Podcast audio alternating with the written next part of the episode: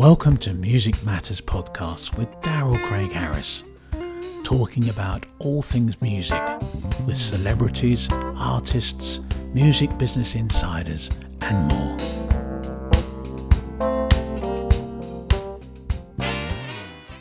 Music Matters podcast with Daryl Craig Harris, and I have an awesome guest today, somebody that I've admired for many years, and uh, is a legendary rock and roll bass player, is Mr. Billy Sheehan. How you doing, Billy?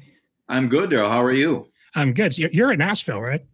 Yes, I am. We've been here for three years now, and uh, we love it. It's just great, really Yeah. wonderful. That's such a beautiful part of the world. I, I love it down there. Plus, it's all music, of course, too, which is It's Music City. They're calling it the new LA. They're, my wife's a real estate agent. She must have. Um, there's so many people calling from California. ah, well, yeah. I can imagine, especially these days. But yeah, Sorry to say, I love LA and I love California. yeah. I'm, I'm actually a Huntington Beach guy myself. I, I mean, I miss that. I live in Vegas now, of course, but uh, I'm not. Yeah, I I'm not miss it, but- so far. But unfortunately, it was it was just kind of getting dangerous for us to be there. Uh, my Sure. wife, you know, on tour and she's home alone, so yeah, it's, it's, it's tough. I, I feel for those people back there. I, I hope it gets straightened out.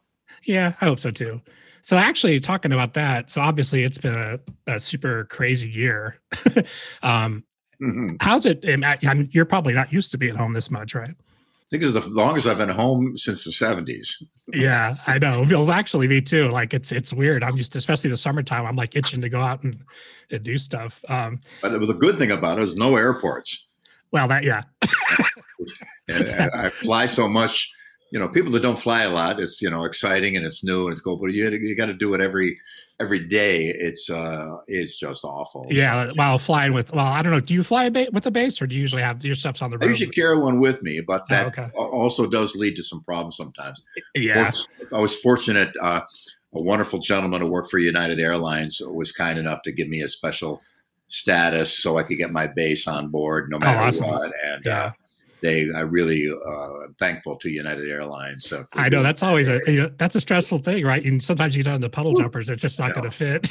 I was I was standing in line at uh, Heathrow Airport. right. No, sorry, it was an airport in Spain, Okay. and uh, ready to board. And they, two people came over to me in uniform, uh, the, the airline uh, people, and I had flown there with my bass and done my thing and done other flights with my bass. And I'm standing to get on the flight.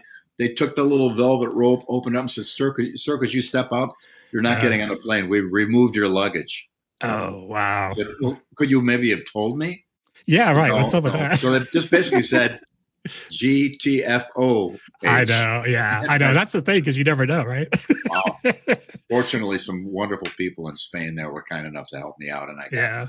Plane. yeah. I hear you. Yeah. The flying thing is uh, people s- they think of the glamorous life of musician, and it's like the stage part's the easy part, right? It's all the other Oh, stuff. that, that's, all, that's all I live for. That those two hours on stage makes everything else uh, kind of fade away, but everything else is rough.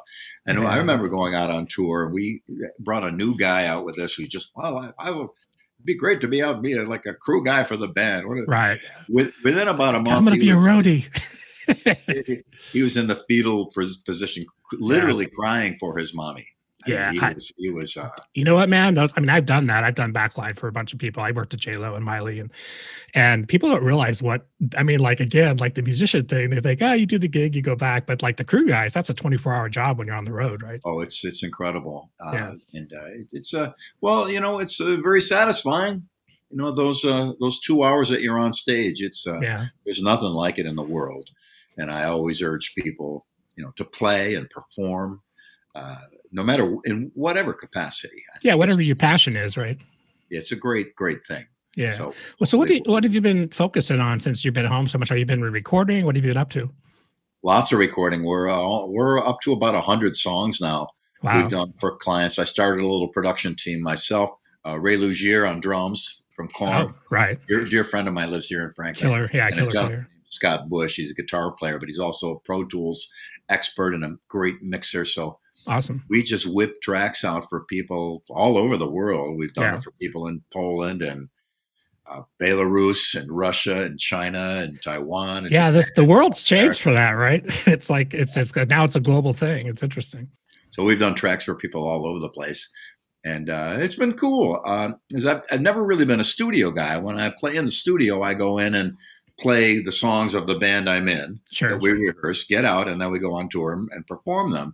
So to sit around and try to figure things out and do different tones and have have the time about- to do that, right? so, so now we uh i even played on a couple of uh, country tracks don't hold it against me Oh, it's all good. Yeah. i'm not a country guy but you know, but I, when i do it i wanted to make sure and do it like they want it because Right. we really want people to be pleased when we perform on their on their record Right. so one, one of my basses in particular is the bass i used on the mr big song wild world our cover of wild world Okay.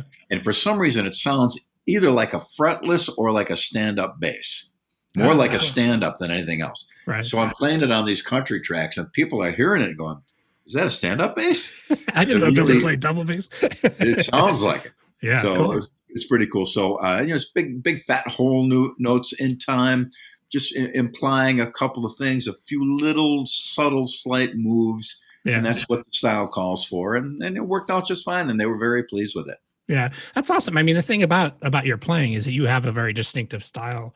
How, how did you develop that? I mean, because as people know when they they hear you, tortoises. I talked with their people there, and they said, uh, "Well, it just came from playing uh, songs in in bars for decades, right, uh, song Up to song up- to song." Up in Buffalo, and that Yeah, uh, we started basically in the Buffalo area, and then we spread out to uh, any any place within a twelve hour drive right, we could do from Buffalo, New York, which included a lot of the East Coast and Boston, Yeah. New York, New York City, Pittsburgh, Chicago, uh, all all over the place, Montreal, Toronto, all Sure. kinds of places. Played in all over the place. But just playing, because when you play a song and perform it live, you have to do some justice to it. So you got to be able to play that genre, at least convincing right, to some degree. And so, and we played a little of everything. Uh, the the list. I'd like to do a list of the songs I've performed. Yeah, it's probably a long list. we did Three Dog Night, Grand Funk Railroad, Sure. Bebop Deluxe, King Crimson, Kansas, everything by the Beatles and the Stones and Hendrix and Trower and yeah, everything. So yeah, uh, once in a while, I remember we did Danny's song right, by Loggins of Messina or by Kenny Loggins sure, just a little acoustic uh, song. Uh, you could call it countrified, but we just did a you know a, a nice version of it as a slow song in the set, and you have to play it so it sounds. You can't it's be. got it's got to be in the genre, right? yeah, you can't do stuff. So, um, so it was a great lesson to learn that you you know, and, and at the time I wasn't learning it and I, necessarily. It was just kind of absorbing into me. I wasn't paying attention to what was going on, and I never thought about developing a style. Right. Uh, I just I just had to play songs and get them right and hear what notes I was doing. And there And was a lot of there was a lot of great. I mean, in that Buffalo area, we, we have some mutual friends from Buffalo that I've played with, but Yeah. that area, like, there's a lot of great players, right? You have the guys, Spyro Gyra guys. There's just like a long list of Oh, great players. yeah. Uh, Ted Reinhardt was the drummer, their first drummer, I believe, and he. I went to high school with Ted. Right. He's quite a famous drummer in the Buffalo area, and we were in our first band together right out of high school. Hmm. And uh, it was uh, he was just a great player. There's a lot of great players in all of these northeastern kind of Great Lakes cities, because all of them were much more important cities than they seem to be now. Right. I mean, Buffalo Sure. was a huge, uh, important city Mhm. uh, because of the Erie Canal. That's Right. how all the goods you couldn't go over Niagara Falls, so you had to stop, get on, get in the Erie Canal, and take your goods down to New York City. yeah. And for a long time, Buffalo was one of the most important cities uh, uh, in, in the country. Uh, long, long, long ago. Well, like and- you said too, like there's a lot of in that within like a 10 or 12 hour drive, there's like Yeah, major, I mean, you got New York, Boston, all those places. And that kind of breeds, I think that those concentration of great players breeds competition. It breeds, it kind of pushes you, right? Yeah. Yeah, because because it was. Uh, Generally, things were friendly back in Buffalo back in the day, but it was competitive. And Right. then, as as as the pie got a little smaller, it got cutthroat and got a little ugly. Unfortunately, Oh yeah. Yeah. well, what can you do? Uh, so was that when you were doing those clubs, was that was that with Talas or was that even before Talas? oh, that was all Talas.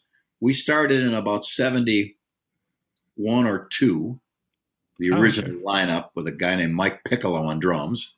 Cool. Then it changed to to the second version, then a third, then a fourth. Then the the, the version that recorded Sink Your Teeth into that was the fifth version. Then that stopped, and I was out of the band for about a year, Right. and then we got back to the to the fifth version again. then that version turned into version two, which was actually the ninth iteration. wow.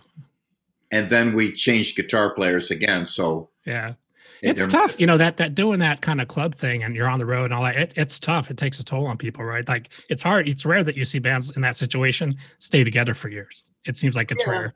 Well, it can be, but I know now a lot of people talk about how tough the road is, and we just mentioned it before. But Right. once I get in my groove, I, I could, if I'm on a proper bus, Right. exactly. uh, I could go for I could go for years. Yeah. And that's I mean, plus you got your buds around you, your family on the road, and, and it's like that's your comfort zone, right? There's privacy, and especially the European buses. We got these double decker German buses, and they're just perfect and pristine. And Yeah. driving through the Swiss Alps and looking at the oh, it's fantastic. So, Yeah, I know. It's so gorgeous. It's, how did um I'm at a situation now where where I when I tour, it's it's not in a van. Yeah, it's nice. it's a better situation. Um, so I, you know, I, the Van Halen situation, like I know you guys opened for Van Halen, right? You did like 30 days with Talas, I think. Is that how the David Lee Roth thing sort of came about, or how did that happen? Yeah, that's how they kind of found out about me. Uh, uh, I remember the first date of that tour on October 3rd, uh, 1980. We were in the dressing room. Uh, we didn't really get a sound check, but we were able to get a line check to go and make sure everything worked. Sure. Sometimes you don't even get that. yeah, you don't know, right? there and just start, and you go in there, and it can be. It's called a throw and go. Just toss it up and hope, hope that everything works. yeah, Uh, but but they were kind enough to because you can do a line check quick, just make sure everything's you know coming through the PA, and then we went and they were they were already sound checked and gone. right. So I'm in the dressing room, and it was kind of an L-shaped room, and I'm facing the guys in my band, and the hallway to come in is to my right, and they can't see who's coming in. Right. And the door opened, and I looked over, and it was Ed Van Halen. I never met him. Wow. And he was like, he's how, how old was he then? He was in his early 20s, probably, right? 1980. I don't know. Do Yeah, I don't know either. yeah, Uh, and the first thing he said is, "Which one of you guys is Billy Sheehan?" that's funny. Me. I am. It's it's me. I, I score. So Oh, he must- I think he may have heard about me from Denny Carmassi, Okay. who I played with uh, with Michael Schenker in '79. We worked on Michael Schenker's first solo record. Right. Then, Gotcha. Denny was in Montrose, Oh, okay. Rock Candy drummer. Yep. Then he went on to play in Heart later on. A great guy and a great, awesome drummer. He got more gigs from the opening beat of of uh, uh, Montrose. Uh, uh, Rock Candy. Right. Yeah. Well, that's a big a right? thousand drum sounded so amazing. So Sure. may- maybe Denny may have told him about okay. it. Okay, cool. But we became uh, acquaintances and uh, hung out, and they were very kind to us. And at the end of that tour, Ed uh, initiated for me to get in touch with him, and then things happened uh, after that. I didn't really talk too Yeah. much to Dave initially, but then, then we we we did have, have a, a couple of moments where we Yeah.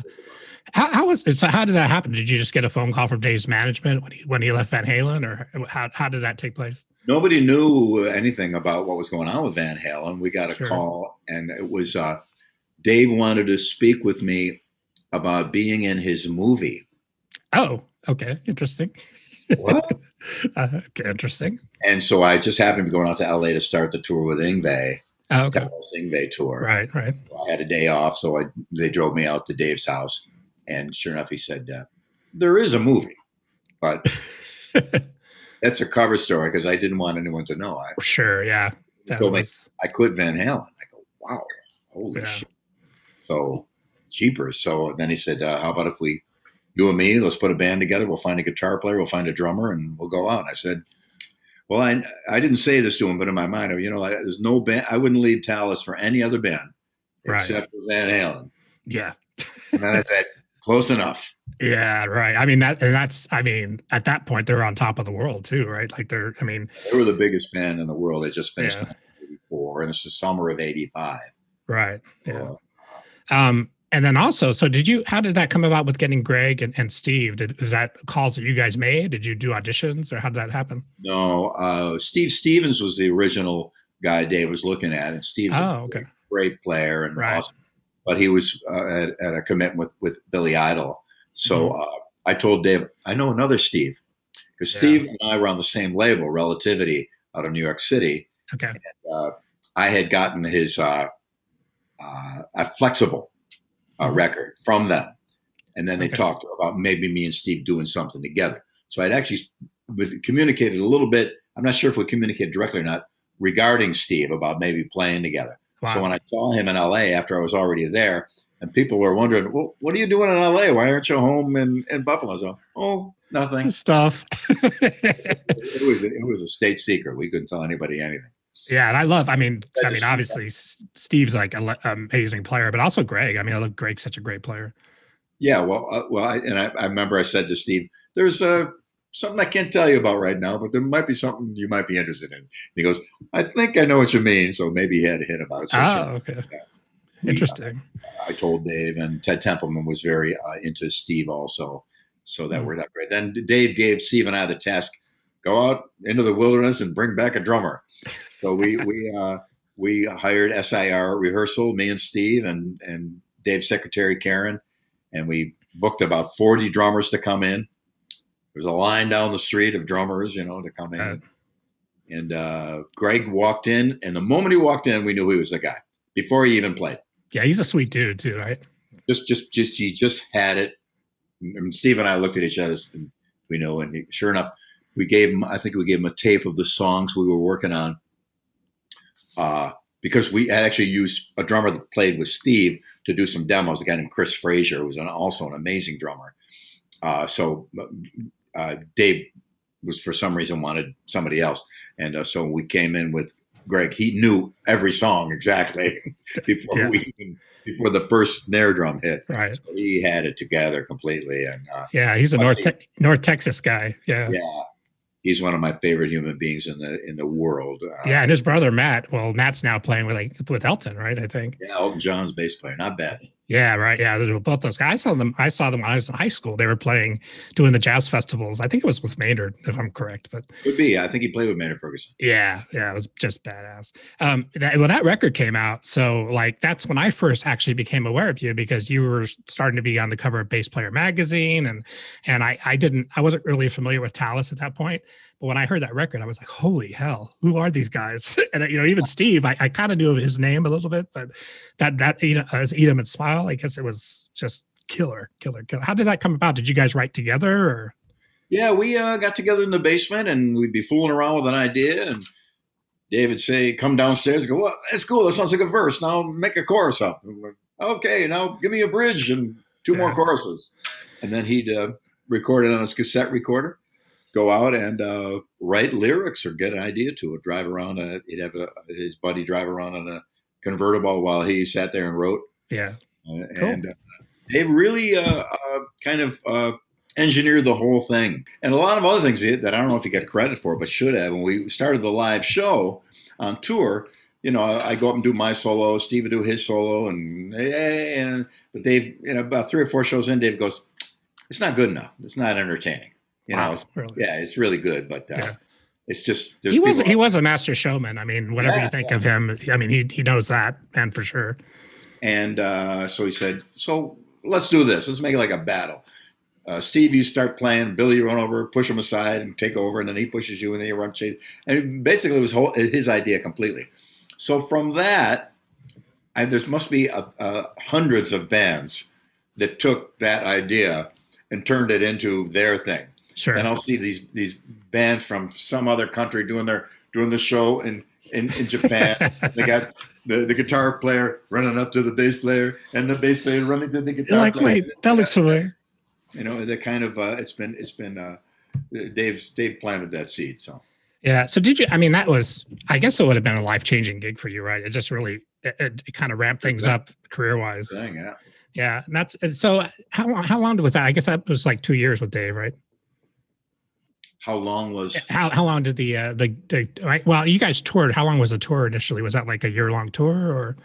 yeah we just toured U.S. and Canada we didn't go overseas at all Oh, really? Interesting.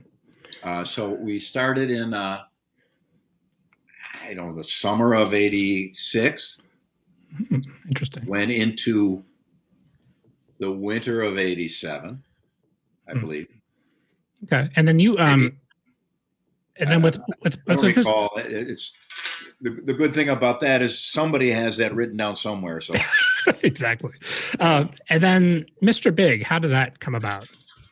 Well, I love Dave and wanted to start my own band, and uh, I uh, wanted to put some great players together. I wanted it to be a vocal band. Talas was a vocal band. We because you because you sang in Talas too, right? You guys traded vocals. Yeah, we all sang. It was a lot of three part harmony, but we did Crosby, right. Stills and Nash and Three Dog Night and all that stuff. That was all. Awesome. Yeah, when you see Mr. Big now doing "It's for You," the Three Dog Night song, that was a mm. Talas song. We, oh, okay. we played played that back in Talas. Same thing with all the uh, Crosby, Stills and Nash song we did "Carry On" mm-hmm. in Japan, the full Crosby, Stills and Nash song. That was we did that in Talas also. That was kind of a, a thing for for Talas was a vocal band, so I wanted to have that. So right. I uh, I also wanted to have some some you know some great players. Uh, I knew about Paul. He was a, a Talas fan. He uh, he was I think he was attended my very first clinic I ever did. Oh, okay. And we used to play in Pittsburgh, and he'd be in the front of the stage watching the band and stuff. He's just a little kid still, right? And uh, so I knew I knew him, and I knew he was a great player. And then I knew Pat Torpey also. I'd seen him around, had some mutual friends. And then uh, we I found Eric uh, to do the vocals, and uh, we got lucky because we got an amazing manager from the beginning, guy named Herbie Herbert. Ah, okay. one of the founding fathers of the music business. So that was he was really the key to a lot of our success. Right. Yeah. I mean, we that's went on, we we did a record and uh, we uh, we used Kevin Elson as a producer. Okay. Not Keith Olsen. Every time we say Kevin yeah, Keith. Yeah, Keith I remember Olsen? Keith from no, I remember Kevin Keith from Sound Sound City. You mean, yeah. you mean Keith Olsen? No, it's Kevin Elson. Keith Olsen. No, it's Kevin Elson. So he's he's working with Keith Olsen. And I said, well, you know, give up after a while. Right. But Kevin was a, just a genius producer, one of the best live mixes in the world. He mixed the Michael Jackson Bad tour. Wow. He mixed all Journey, always, right. everywhere. And uh, he was just a genius guy and a wonderful man. And he actually came out on the road and did our front of house sound too. So wow, we, we, had a re- some great, great uh, pluses in our column uh, from the very beginning. That was a big help to us. So we went on. Uh, first record did okay, good but not great, and then the second record came out and we had a hit. Yeah. So that must have been like a rocket ship because that was a big song. Oh, it was number one in 14 countries. Right. To this day, I get two or three emails and messages of people from you know Bangladesh, yeah, Sri Lanka, or the Philippines, or Ecuador, or Finland, or Belarus, all those places. oh, yeah. you know the thing the thing about it is a song like that with like you said with the vocals and tied in with the video because the video was great too, right? And that was yeah, really the video was was kind of well actually it's an afterthought because because this thing is going up the charts and somebody goes, well, we, we better do a video. who who do we know that can do a video? So we managed right. to somebody from the label found somebody and they just slapped it together quick. But it was like many things if you don't think it through so much, it's usually pretty good. Yeah, sometimes you overthink it, right? Same with a musician. If you think, you stink. Right. You're thinking about it, you're stinking about it. Yeah, sometimes you, you have to get you have to get out of your own way, right? yeah, exactly right. So, so Nancy Bennett, Nancy Bennett was the woman who put that uh, wonderful, great videographer and dear, dear, uh, sweet woman as well. Yeah. Great, great friend she put that together, made it happen, and, and number one MTV. So yeah, I mean that was that was definitely like the MTV era, big time in that time zone, right? Yeah, the, visuals are important. So let, us talk about because you're holding your bass. So let's talk about that bass.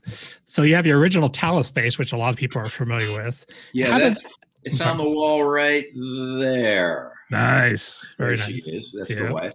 Next to her is her sister, and next to that is the 30 year anniversary. Uh, Yamaha. Right. Tribute. That's that's exactly where I'm going. so, but tell me how how did the Yamaha thing first come about? Well, I in uh, winter of '84, I think uh, I came out to. Uh, I may have come out for the NAMM show. Okay.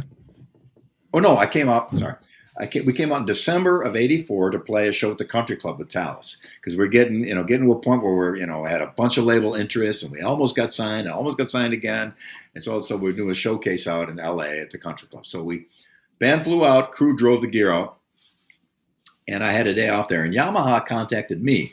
They saw me in the uh, 1983 was in the spotlight of new on New Talent column by Mike Varney. Right. Yeah. And I played Mike. Mike is a legendary guy. He's he's responsible for a lot of people getting. If a lot you, of, he is one of my dearest friends. yeah, and he, he he lives is- out here. He is hilarious. God, Yeah, I gotta get. I got. I know he's up late all the time, and I, I gotta. I gotta give him. I get up super early, so I'm gonna call him when I get up early. yeah, he's a good. We see him around Vegas. Actually, he's a good Oh, he's the best. I love Mike. He's been done. He found Eric Martin for me, and Yep. and uh, he's just just a just a great great guy. So anyway, we were out there, and Yamaha contacted me and said, you know, we we'd like to talk with you about maybe making a bass for you. And I said, well, I got my P bass, but I knew the P bass's days were numbered because it Right. was beat, senseless, and all the new Fenders at that time weren't up to speed. The Fender's Right. great now. Fender's as good as it ever was, but Yeah. now, but during the short amount of time there, during the uh, mid '80s, Yeah, quality was not not good. Uh, so uh, I had seen a Yamaha bass and I just marveled at how awesome it was put together. Because I've done a little bit of woodworking myself, so I can Oh, kind okay. of tell what, what what's what's right and what's wrong to some Right. degree. sure. And you're experienced. You know what you like. So Yeah. So I went out. Uh, they a friend of mine drove me down to Orange County where the Yamaha headquarters is. And I talked with their Right. people there, and they said, uh, you know, we we'd like to maybe do a bass and you know make your thing. So I was like, okay, let let's go. And I had already actually, pardon me one second. it's okay. I had already had a uh, deal with Kramer Oh, okay. because Ed Van Halen was with Kramer and everybody. And they they contacted me and said, would I like to endorse the Kramer bass? Yeah, and they were really big in that mid '80s thing for sure too. Yeah. So I got the Kramer bass, uh, and it was okay, uh, but there was something, some things about it that just didn't sit right. I didn't know why. So I Yeah. went down there to the Kramer factory, and I watched them putting them together, and I said, "No way, Yeah, I can do this." They it was just just really. Uh, a lot of big mistakes were being made, and uh, they Mhm. were they were so hot they were just churning guitars out because they were selling so Yeah.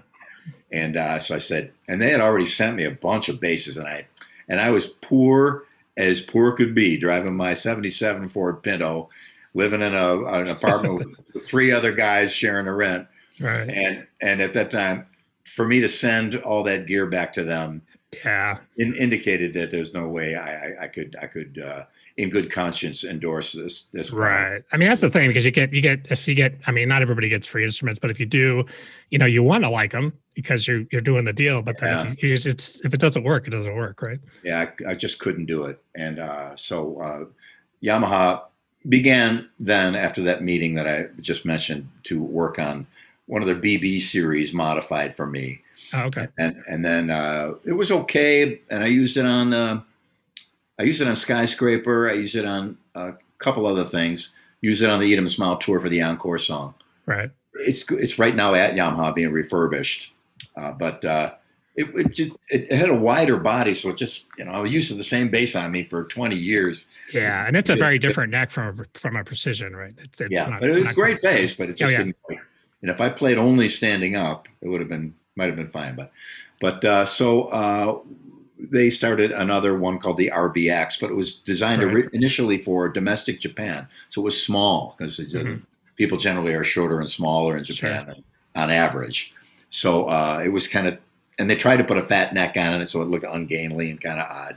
I have a double neck version of it, which is also getting refurbished right now, which is nice. Yeah. But then we then we went. Uh, a guy named Rich Lasner worked for Yamaha as a designer for a while, and he also he's designed a lot of great iconic guitars for uh, for uh, many companies, uh, artist series, and he he came up with the basis of this, Okay. and then we worked from there. Yeah, because it's a process, right? Trying to get everything right and getting getting the right size, the right feel. Yeah. Yeah. Well, Yamaha's an amazing company. They managed to. I remember the first version that came out, the first prototype. I was in Japan, Oh, and I said, "Here's the real test. Can I just put it on and go up on stage and play it right. Sure. without anything?" And I did, and uh, I thought that was impossible because I, I got to micro tweak every little aspect of every bass yeah. But it, it was great.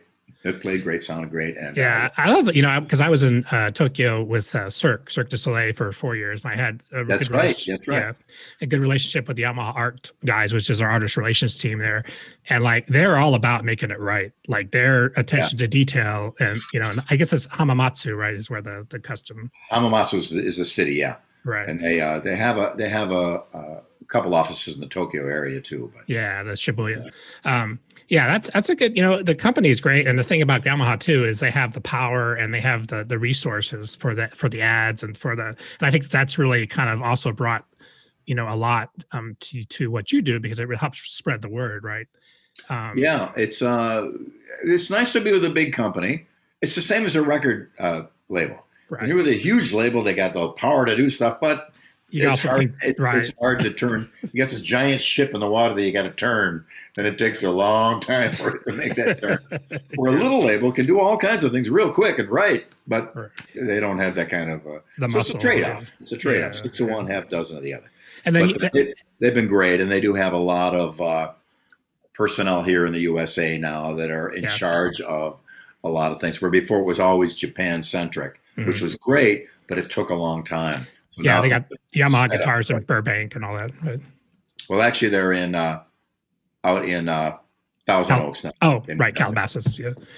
Um, out here where because they bought Line Six, and Line Six is there too. Yeah, yeah, it's always that's funny because actually it's always they also now they have uh, Ampeg too. I think so. It's like they're always kind Yeah, of well, it's, it's a nice group of uh, gear. The Line Six stuff I love. yeah, Yamaha, cool. of course, I love, and the Ampeg. Well, I don't use it anymore, but right. certainly has a, has a has a place in my heart. Yeah, it's a classic. Um, so also you have a, had a long standing relationship with uh, DiMarzio, and Yeah. you just designed a new pickup, right? A new version.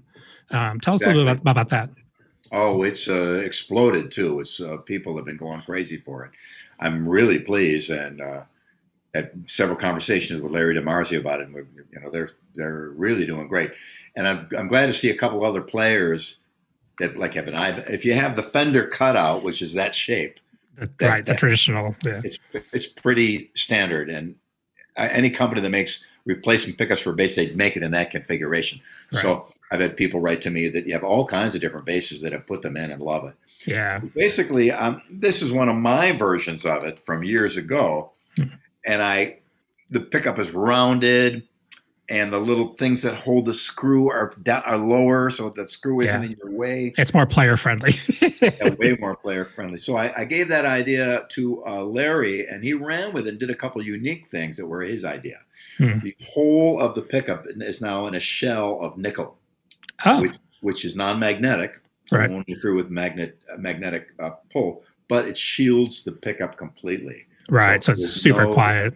Yeah, there's no interference and noise at all. It's incredible, and the pickup is actually built on a little circuit board. Oh, interesting. And, yeah, uh, I've seen. I've been seeing a lot. I mean, they're doing a great job promoting that, and uh, yeah, it's been great, and I'm getting uh, constant emails of people that have them, put them in, and love them. awesome. One bass player friend of mine, he, he said every time he plays, the engineer, you know, gets on the talk back and goes, "What what kind of bass you got there? What, what Yeah. the heck is it? Kind of pickup is that? You know, it sounds Yeah. great in here. You know, I know, and it's funny because I've had all sorts of different basses, you know, over the years, and all the fancy stuff and electronics. And I actually, I always go towards this P bass. That sound, recording Yeah. wise, yeah. For me, know. it's one less thing to worry about too. You can go bananas and put, you know, pack this thing with all kinds of electronics and Right. wiring, and but this just the basic wire wrapped around a magnet Yep. with volume control, amp. Yep. Leo, Leo, Leo knew what he was doing. He did. He did. It, it stood up well. So now, now you have the 30th anniversary, right? Yeah, yeah. It's uh, it's sold out. Wow. Uh, they're sold out everywhere. There was uh, only thirty of them though. So Oh, okay. they made a hundred thousand and sold out. Uh, we, you know, that'd be nice. But uh, but they wanted to do a limited version because they wanted to really fine tune the uh, uh, oversee the quality control really Right. tight. They wanted it to be a very special thing and not just churn them out. Yeah. So they're so they're all righteous. They are very Yeah. righteous. And I'm seeing on my Facebook, I got number four, I got number twenty, I got you know people that have gotten them around the world. And I'm very very thankful for that. That's Uh, awesome. It's, it's thing plays great. I've used it on stage live a couple times already, Oh, great. When, just- when were those? When were those released? It was pretty pretty recently, right? a couple months ago. Okay. Wow. Yeah, they're gone. So I, I only had that. The only one I have is the prototype. I don't. Oh, I don't even have one. Yeah. yeah. So, You know, you know what's great about what's great about Yamaha is, and I, I, you know, I was a Yamaha guy for a very long time, um, and even their le- less less expensive basses, everything's solid. They all play Oh, I- well. Yeah, uh, uh, my engineer has a two hundred dollar Yamaha acoustic. Yep. People come over with all these amazing acoustics to record. Yep. And uh, incredible name value, very expensive guitars. They go, "Hey, try the try the Yamaha. Yeah. Let's let's use that. Let's use Yeah, that." they just I, it's something about the you know the the culture in Japan like they they just really they work really hard to make it right. Yeah. Um, and that's something I really I miss actually not living there because it's just a different it's a different world. It's it's a challenging world. I know you guys have always been like Mr. Big was gigantic in Japan, right? Um and you as that's I guess that's probably a country you love going to, I would imagine. Well, well, Japan is a lot of great memories. We I've been there, I think over sixty five times now. Wow. I've flown to Japan, doing tours and promotion, playing Yeah. with other people there and stuff like that. So I've gotten to know the people and the culture and the country very, very well, and it's an amazing experience, especially as an American of my age, because we grew up. We're the post World War II generation, Right. and all we saw were movies about you know killing Germans and killing Japanese people, and to know Germany now and the friends I have there now, yeah, exactly. and the wonderful people. Uh, it, it was really enlightening, and the same with Japan. Mhm. Uh, just to go there and sweet, polite, incredible people. Yep. I don't know what the heck happened way back then when both cultures got hijacked by Yeah. evil. It but, uh, happens. yeah. but it, it does, sadly. But now uh, I just love Japan. Uh, and have so many friends there. Same with Germany too. It's- it's And you also do I mean you do a lot of clinics. Is that did you enjoy doing those? very much. Yeah. It, it, I learn more from them than the attendees usually. Interesting. A lot of times people ask me a question. So how do you do? And I go, "Hmm, I mean, think about it. see how I do that. Well, yeah, I had no idea. yeah. because I, I, we were talking before about thinking, and I, I don't really, and that's why you asked a question about how I develop my style, and it relates also that you don't really think it through. These things kind of just happen. Right. So when you're playing and this thing happens, okay, and you don't really se- spend time dissecting. Well, well, the reason why it worked is because this minor diminished Yeah. went into the. I don't know. So, that's that's something that people ask me about, like, how you do teaching? I'm like, I like to teach, but I actually more view it as coaching because I don't think of things like you said. I don't think like I'm going to play a mixolydian here. Yeah and then I think musicians that do that, no offense, but I think you it's like when you're speaking and when you're talking to someone, and sometimes they are not listening to you. They're just thinking of what they're going to say next. So Exactly. they're not it's not really a two-way communication. That's the interview thing. Exactly. So so uh, uh, for you to be playing, you it's it's got to be analogous to communicating Mhm. to another person because you are as a group of people you got to be in the moment.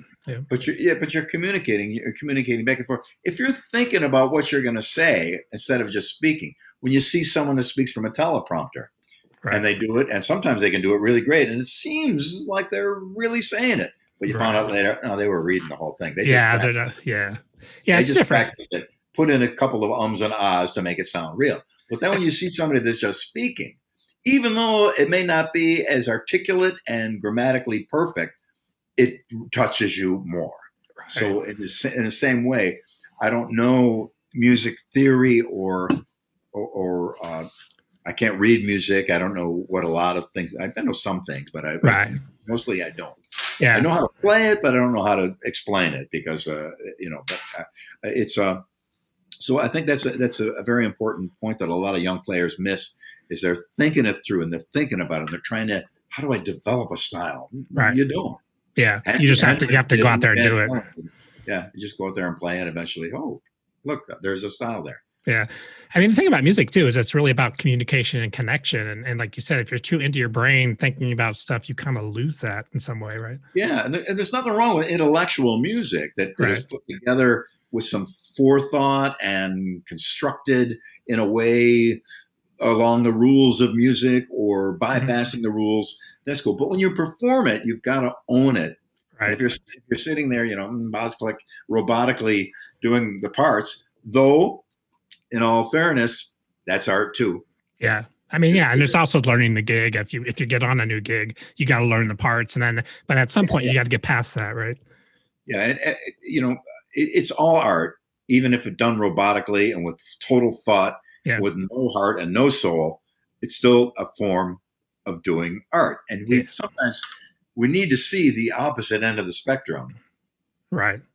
to get relative to where the other side of the spectrum is. Yeah, yeah, and it's everybody has something to bring to the table. It's and you know people like different things, which is all good. I believe so. I believe Yeah. so. And as much as I uh, like, there's a lot of types of music that I don't really like, and I don't listen to. I don't listen to country music really, but Yeah. once in a while, I'll, I did a I did a recording with this girl named Hillary Klug, and she's a clogger. Oh, But on a board, I think I want to see the video. she dances while she plays the violin. oh, Just okay.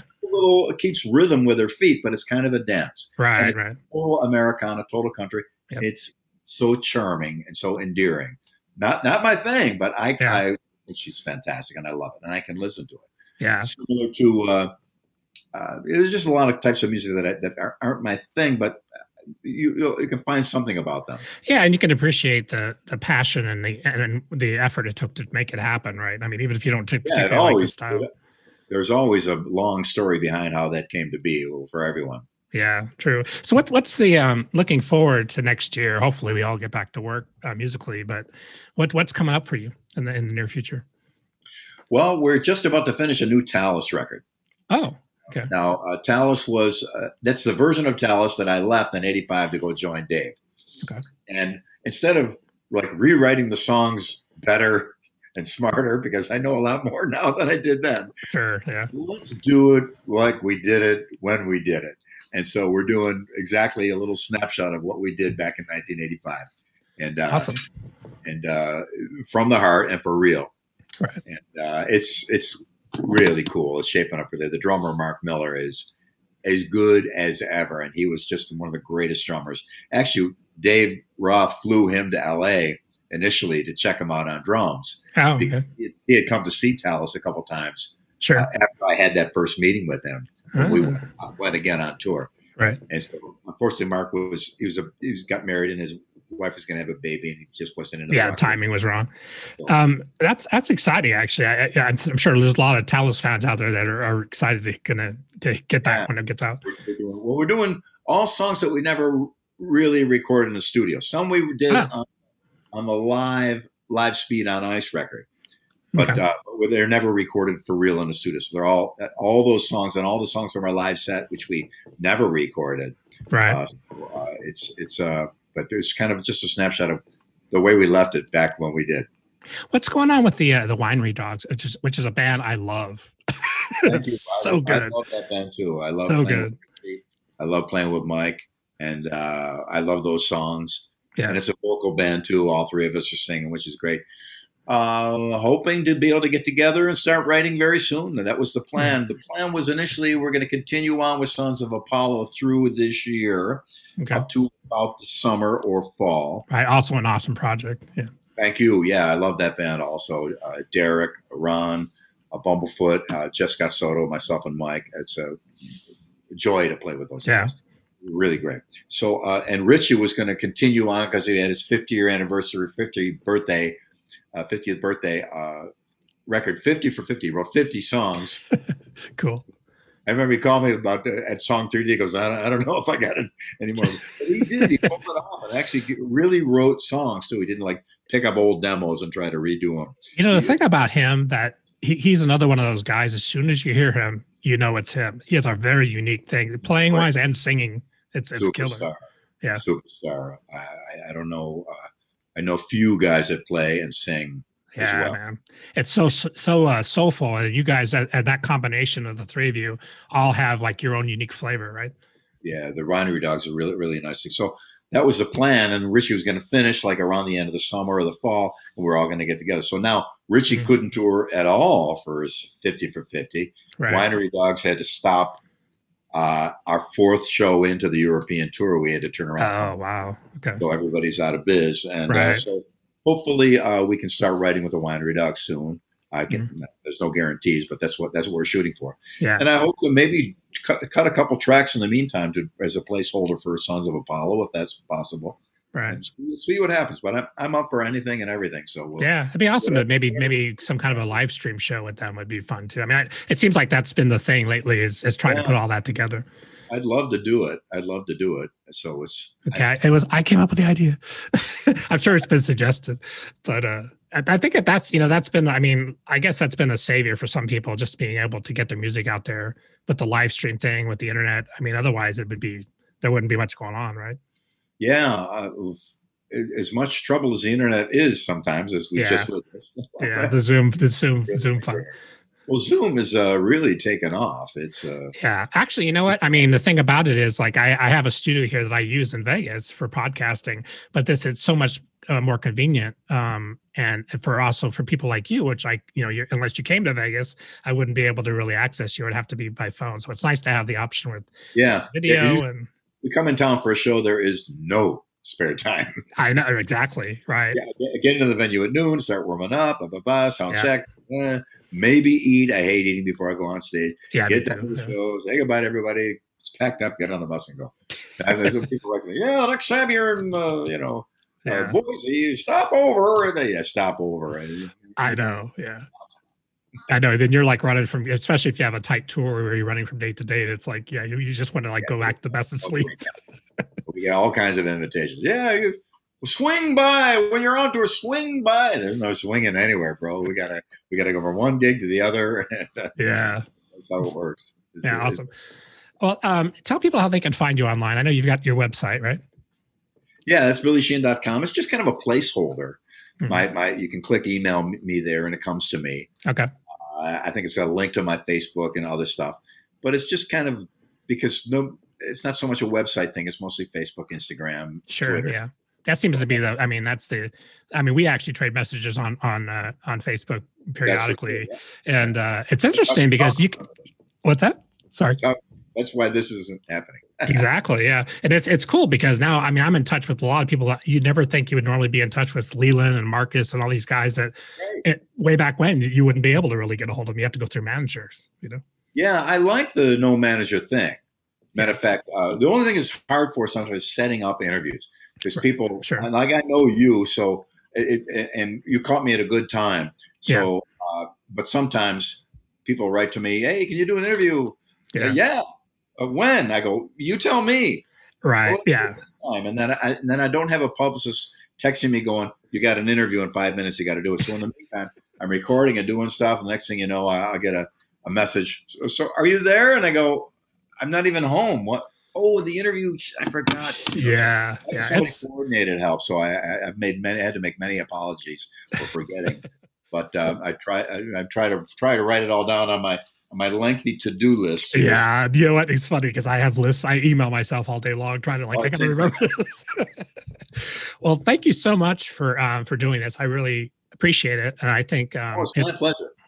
It's awesome. Um, you know, you have such a influence and and have been an influential player for so many years, and I think it's awesome that you know. And also when when we've met in person, like bass player live in LA, um, you have such a great spirit, and you can tell that you still have a passion for what you do, which I think is really awesome and exciting. Yeah, I, I, I, that's my, the gift I'm most grateful for is the fact that I, I love doing it.